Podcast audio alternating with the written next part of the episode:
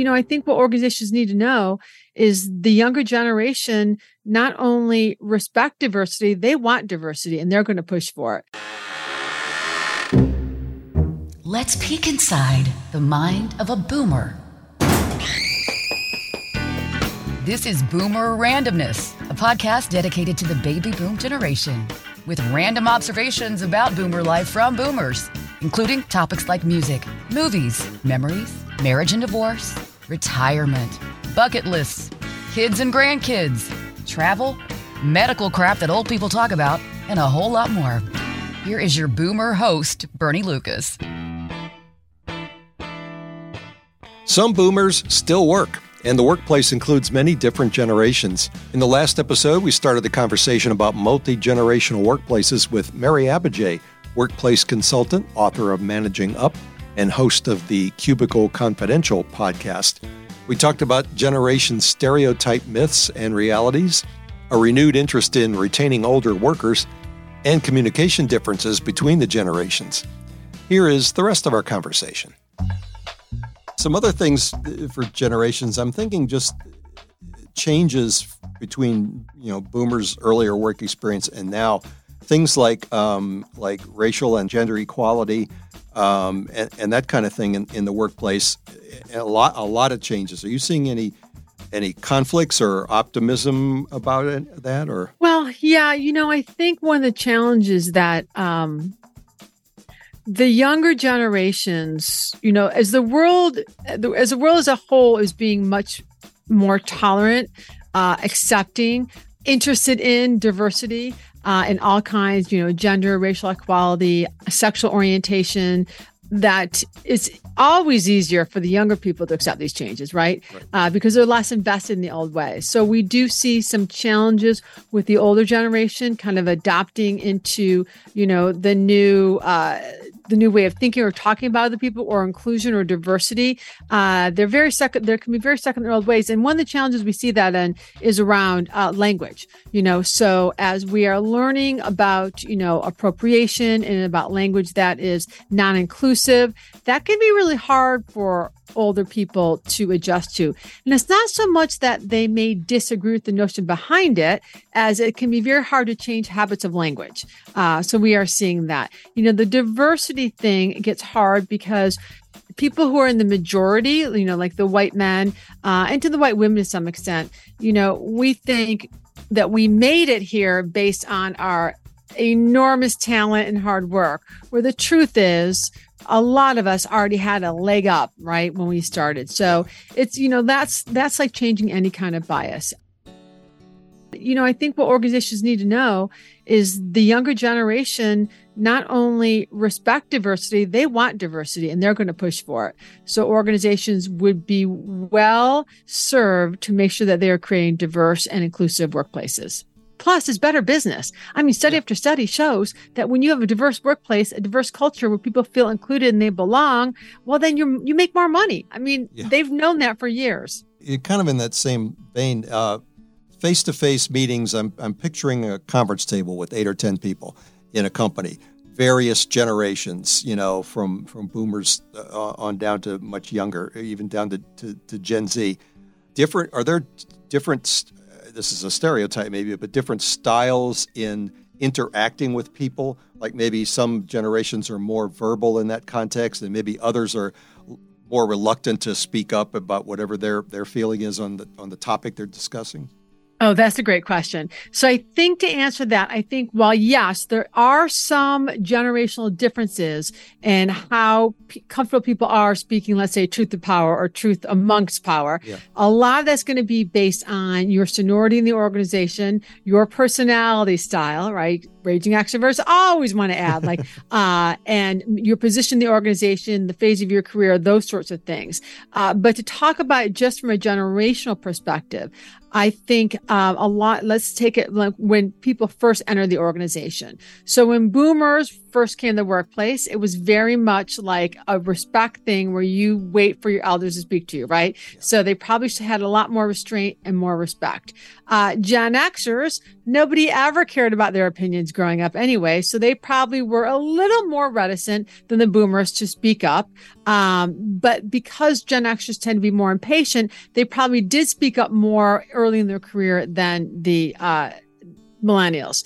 But then you have the millennials and your Gen Z come to the workforce, and they tend to be a lot more outspoken earlier in the, earlier in their career than the generation preceding them. And that's largely social scientists think based on the fact of the way they were parented was very different. So uh, boomers and Xers kind of got the, you know, don't speak until spoken to, you know, right. if we when we want your opinion, we'll give it to you, sort of thing. the millennials and the Zers were much more likely to have been raised in uh, democratic family systems where parents cared about their opinion. Parents let them weigh in on decisions. And so when you are raised and they were much more empowered, uh, and so when you're raised thinking that you are empowered, that your opinion matters, that adults care about what you think, when you come into the workforce, naturally you're going to be much more comfortable telling adults what you think. Uh, and I'm doing adults in air quotes. So I, I do think that that has played into our perception that they're entitled or you know or, or needy but i think they were much more comfortable at an earlier age speaking up than than other generations another issue uh, what, what are the trends or what are you seeing in this uh, loyalty to a company. Seemed, yeah, that's just over. Yeah, that, I mean that's just over. Um, you know, if a comp, well, companies need to define what loyalty means first of all, because right. back in the day, back in the Boomer day and the Silent Generation day, loyalty was you work for me for thirty years, I'll give you a gold watch. Uh, Gen Xers are more like you work with me as a person for a long time and we'll succeed together, the company is not as loyal. So Gen Xers were never going to be loyal to any one company. They were loyal to the company as long as they were succeeding on their own. Uh, they were getting a career. Uh, and millennials and, and Gen Z, they think being loyal means, while I'm working for you, I will do a really good job and that's it. And so we really have to really think about what loyalty means. I know that a lot of organizations are now really thinking about like what is the retention factor for these young people? What is it I need to give them? Because this is a partnership. What do I need to give them to keep them loyal? And and you know what? That's that's the right attitude. I, I think I think 20th century thinking is uh, we should be grateful to have a job, and 21st century thinking is you should be grateful I'm willing to work for you. This is the Boomer Randomness Podcast. I'm Bernie Lucas talking about multi generational workplaces with workplace consultant Mary Abbajay.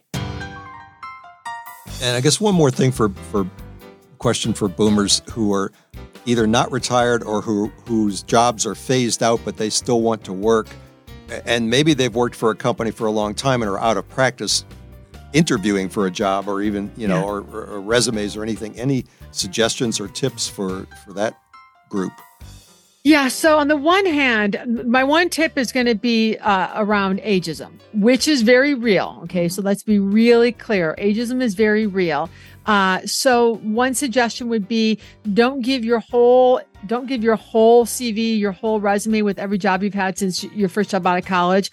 I'd list the last couple of really important jobs. I'm not sure I would put dates on my when I graduated from college or whatever. I probably would not put dates on that. You don't want to give any reason for uh, your uh, for the uh, person who's reviewing the resumes not to give you an interview.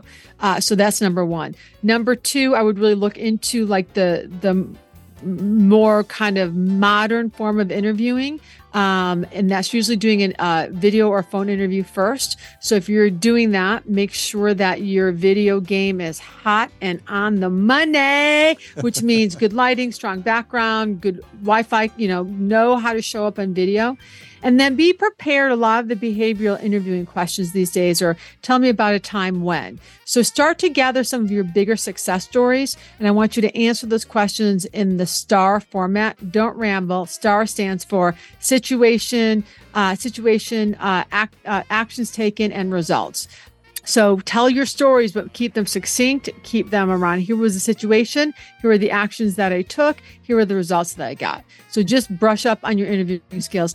And, you know, do what you can not to look like an old fogey dinosaur. And I don't mean that like go out and look like you're 18, but make sure that your appearance looks like you have like vitality, right? Vitality and energy. That's what people care about.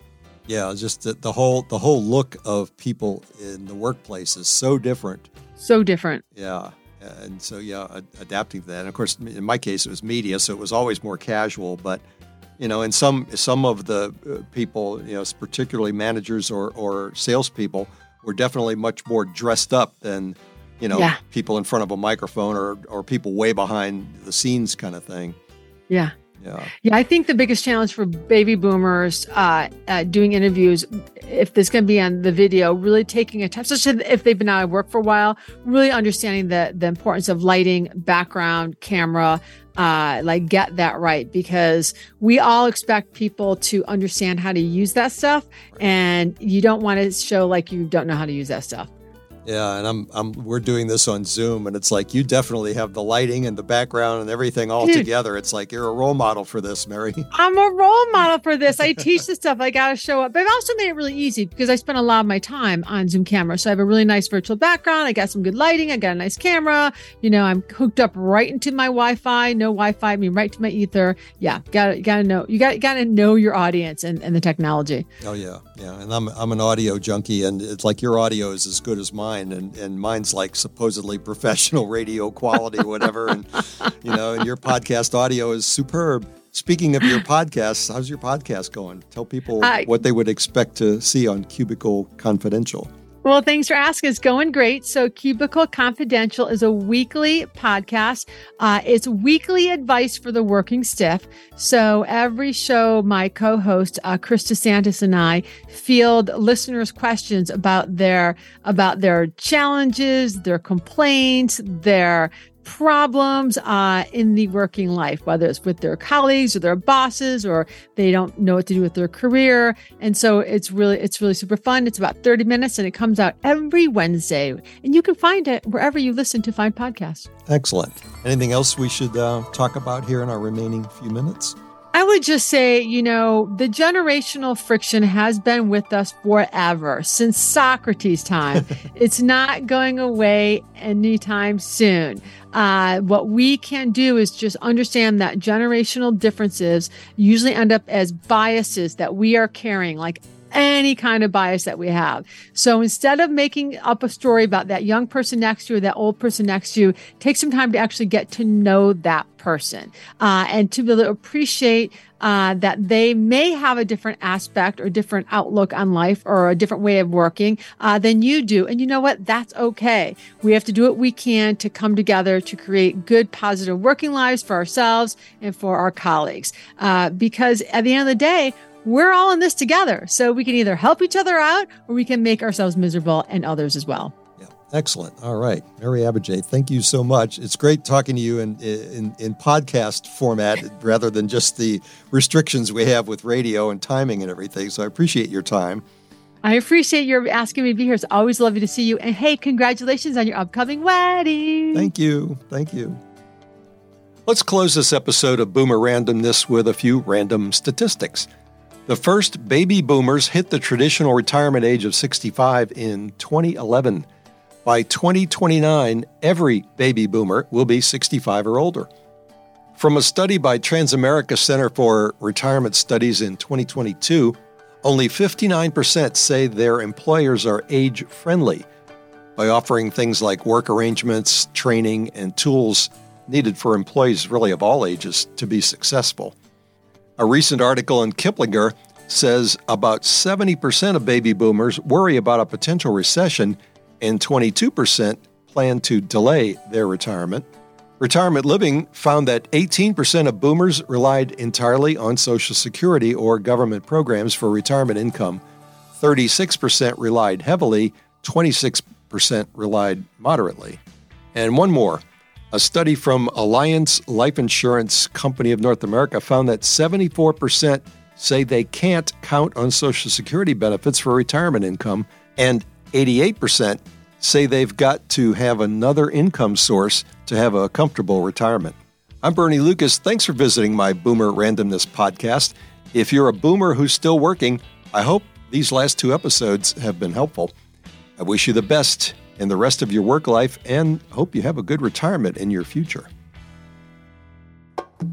Here's what's coming up on Boomer Randomness. The next episode is a collection of random observations. Future episodes could include boomer dating, medical crap, and uh, movie reminiscing. And I'm planning to revisit some topics from the first season, but with additional commentary from other boomers. As always, thanks for listening. Spread the word. Learn more about Boomer Life at boomerrandomness.com. Check us out on the Boomer Randomness Facebook and on Twitter at BoomerRandom1. Okay, Boomer, thanks for listening. And tell everyone you know about Boomer Randomness.